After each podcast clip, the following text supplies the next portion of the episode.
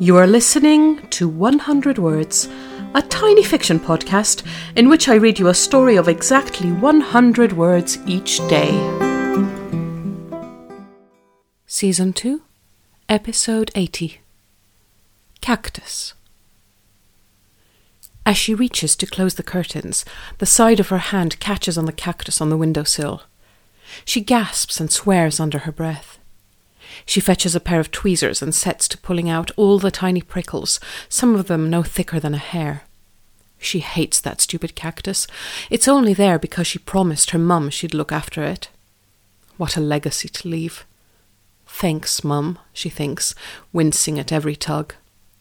She realizes that the anger and tears that come aren't entirely related to the injury, but she lets them come anyway.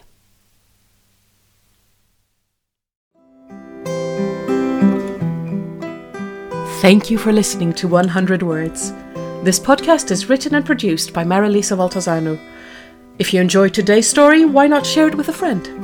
Don't forget to tune in tomorrow for another 100 Words. Goodbye.